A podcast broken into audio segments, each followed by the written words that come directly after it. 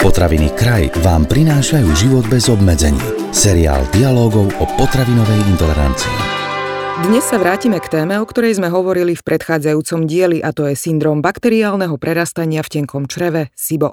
Ten môže viesť k poruchám činnosti viacerých orgánov a aj k potravinovým intoleranciám.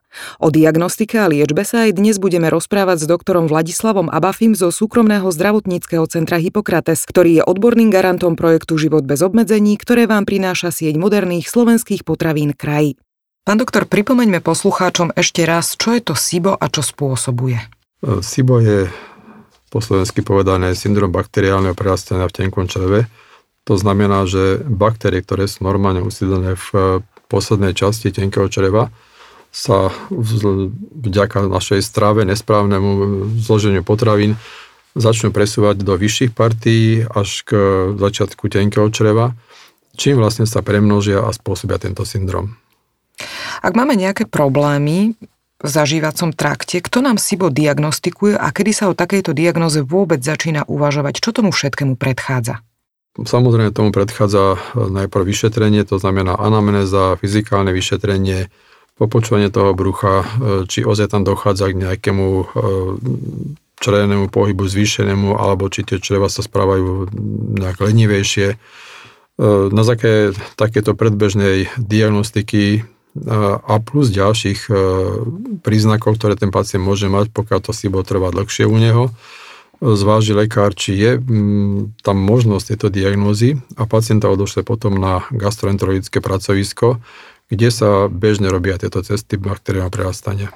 Štatistiky ale uvádzajú, že SIBO je v praxi obyčajne diagnostikovaný menej často, ako sa v skutočnosti vyskytuje. Čím je to spôsobené?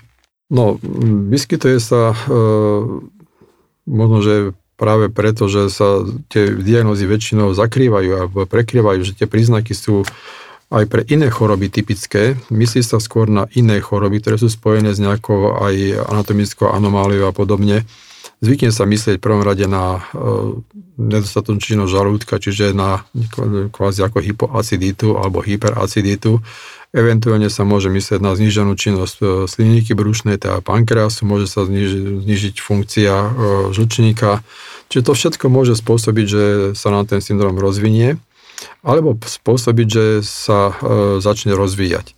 Čiže najprv sa zameriame na tie diagnózy, ktoré sú také bežnejšie a pokiaľ tam nenájdeme príčinu pacientovho stavu, tak sa potom prikračuje k diagnostike buď intolerancii alebo bakteriálneho prerastania.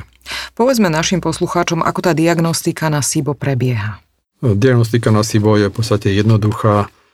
Pacient e, dostane pred vyšetrením, pred samou diagnostikou, pred tým diagnostickým výkonom e, dietu. Tá dieta je zhruba e, týždňová, kde sa mu odporúči, ktoré potraviny vynechávať, v akých odstupoch. Samozrejme je dôležité, aby pacient nemal v tom čase, nepoužíva antibiotika. Ideálne, keď tie antibiotika nepoužíva 4, dní, 4 týždne pred vyšetrením Samozrejme, hormonálne lieky sa e, nepoužívajú, tam je to problém napríklad u astmatických pacientov, ktorí väčšinou používajú spreje s hormonálnymi e, prvkami. Čiže treba to pacienta tak pripraviť na to vyšetrenie, aby to vyšetrenie, keď už sa robí, bolo priekazné. Sú aj nejaké obmedzenia, čo sa týka stravy? Dajme tomu, že človek by nemal konzumovať strukoviny, mliečné výrobky alebo nejaké iné jedlá, ktoré môžu skresliť výsledok? Samozrejme áno, e, ideálne je, keď e, pacient dodržuje tieto pokyny a v tej strave tých posledne 3-4 dní má čo najmenej cukrov. Existujú nejaké obmedzenia pre ľudí, ktorí môžu a ktorí nemôžu absolvovať tento bezbolesný dýchový test? Sú niektorí pacienti vylúčení z tohto testovania? Áno, samozrejme, že sú obmedzenia. Jedná sa hlavne, ako som hovoril, už spomínal, u astmatikov, môže sa jednať o, o ťažkých diabetikov, kde to vyšetrenie je ťažko realizovateľné práve pre tú dietu, ktorá tomu predchádza. E, sú pacienti, ktorí berú vyššie dávky hormonálnych liečiv, to znamená pri nejakých ťažkých zápaloch e, klbov a podobne. Čiže áno, sú aj obmedzenia. E, pokiaľ sa dá ten pacient nastaviť na tú dietu pred vyšetrením, snažíme sa to urobiť, pokiaľ nie, tak to vyšetrenie nie je uskutočniteľné. Ak nie je uskutočniteľné, teda dýchovým testom nie je uskutočniteľné vôbec? No, v takomto prípade no, zatiaľ nerobíme iným spôsobom diagnostiku to bakteriálne prerastanie, nemáme zatiaľ k tomu nejaké možnosti. E, niekde robia sa na vyšších pracoviskách alebo na tí pracujúci, ktoré sa tomuto vyslovene venujú, aj inej diagnostiky, robia sa diagnostika zo stolice a podobne, len u nás sa to zatiaľ nepoužíva. Poďme teraz k tomu, ako prebieha liečba, ak nám SIBO nakoniec diagnostikujú. Stačí dodržiavať dietu, alebo je potrebné siahnuť aj po liekoch alebo iných formách terapie? K tejto otázke je niekoľko prístupov. E, niektoré pracoviska používajú aj lieky. Väčšinou sa jedná o antibiotikum, ktoré má pomôcť potlačiť tieto rozmnožené a premnožené baktérie. Zvykne sa pridávať ešte antimikotikum proti kvasinkám a táto liečba sa v podstate doplňa dietou, plus sa doplňa ešte doplnkami výživy ako vitamín A, D, magnézium sa dáva, zinok sa dáva, ktorý je veľmi dôležitý. Vitamíny sa môžu ďalšie pridať ešte B12 a podobne. E, treba dbať na veľmi na vyšší príjem vlákniny v strave, Dobre je pridať aj omega-3 masné kyseliny, čo všetko by malo pomôcť tej sliznici, samotnej sliznici, aby sa zre, zregenerovala. A tie antibiotika slúžia na to, aj antimikotika, aby sa potlačila tá bakteriálna flóra. Ako dlho trvá, kým sa vyliečíme? Tieto lieky sa berú 7 až 10 dní podľa závažnosti toho celého stavu. Zhruba po tých 10-14 eh, dňoch už zbadať to zlepšenie. Samozrejme je tam veľmi dôležité, aby pacient dodržiaval dietu. Existuje aj nejaké riziko recidívy, ak dajme tomu niečo zanedbáme v našom strávovacom režime alebo v nejakom, nejakom prístupe k životnému štýlu? Áno, tá recidiva je dosť častá. E, pacient, pokiaľ sa vyliečia, je mu dobre 2-3 mesiace, zvykne sa vrátiť tej predchádzajúcej strave a samozrejme s tým sa vrátia aj niektoré príznaky. Pokiaľ si to pacient uvedomí a zabrzdí tzv. a zmení tú stravu zase na dietnú, tak je v podstate možné zlepšenie stavu. Pokiaľ nie, tak znova sa vráti ochorenie, čiže recidíva. A čo životný štýl? Čomu by sme sa mali vyhýbať, ak sa chceme vyhnúť aj SIBO? Predpokladám káva, alkohol, cigarety, stres. To sú všetko veci, ktoré môžu samozrejme zhoršovať. Káva a alkohol, samozrejme áno, alkohol má dosť negatívne účinky na bakteriálnu flóru. Aj cigarety, samozrejme, tabakový dým.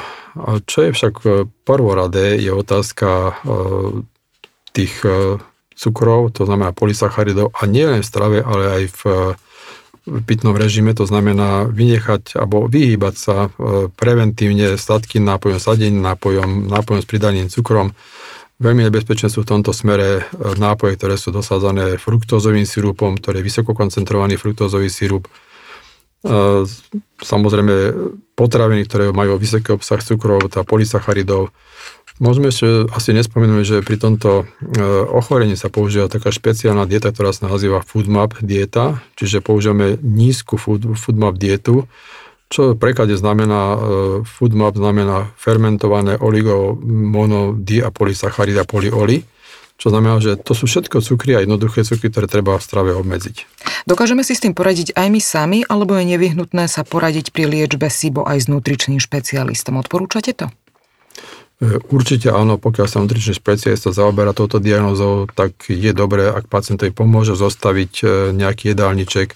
My mu vieme dať e, kedykoľvek do ruky potraviny, ktoré sú pre neho vhodné. Nakoniec ten zoznam je dostupný na internete, kde je veľmi podrobne rozpísaný ten zoznam. Vychádza už zo skúseností viacej pracovisk, ale pokiaľ je nutričný špecialista, ktorý sa tomu venuje, tak samozrejme poradiť sa s ním je vhodné. Sibo úzko súvisí aj s intoleranciami. Pripomeňme našim poslucháčom ako. Práve e, to, že e, tá črevná stena neúplne správne pracuje, tie červené bunky nesprávne pracujú pre to bakteriálne rozmnoženie, Znamená to, že e, sa medzi nimi vytvárajú také medzery medzi tými bunkami, čo my hovoríme ako syndrom deravého čreva alebo syndrom zvýšenej priepustnosti črevnej. A to je v podstate e, princíp vzniku intolerancie, čiže cez tú zvýšenú červenú prípustnosť sa dostávajú do organizmu aj látky, ktoré by sa tam ináč dostať nemohli alebo nemali a tie sa správajú ako antigén, navodzujú tvorbu protilátok a môže vzniknúť nejaká intolerancia. Môže to teda znamenať, že ak sa zbavíme bakteriálneho prerastania, môžeme sa vyliečiť aj z intolerancie? E, pokiaľ tá intolerancia bola spôsobená e, syndromom bakteriálneho prerastania, tak áno, ale pokiaľ tá intolerancia bola už pred tým bakteriálnym prerastaním, tak asi ťažko. Ale stav nám to dokáže zlepšiť, ak sa SIBO zbavíme. Stav určite áno. Rozprávali sme sa s doktorom Vladislavom Abafim zo súkromného zdravotníckého centra Hippokrates. Máme pre vás pripravené aj ďalšie zaujímavé informácie, tak si nás vypočujte aj na budúce. Tento podcast vám priniesli potraviny kraj.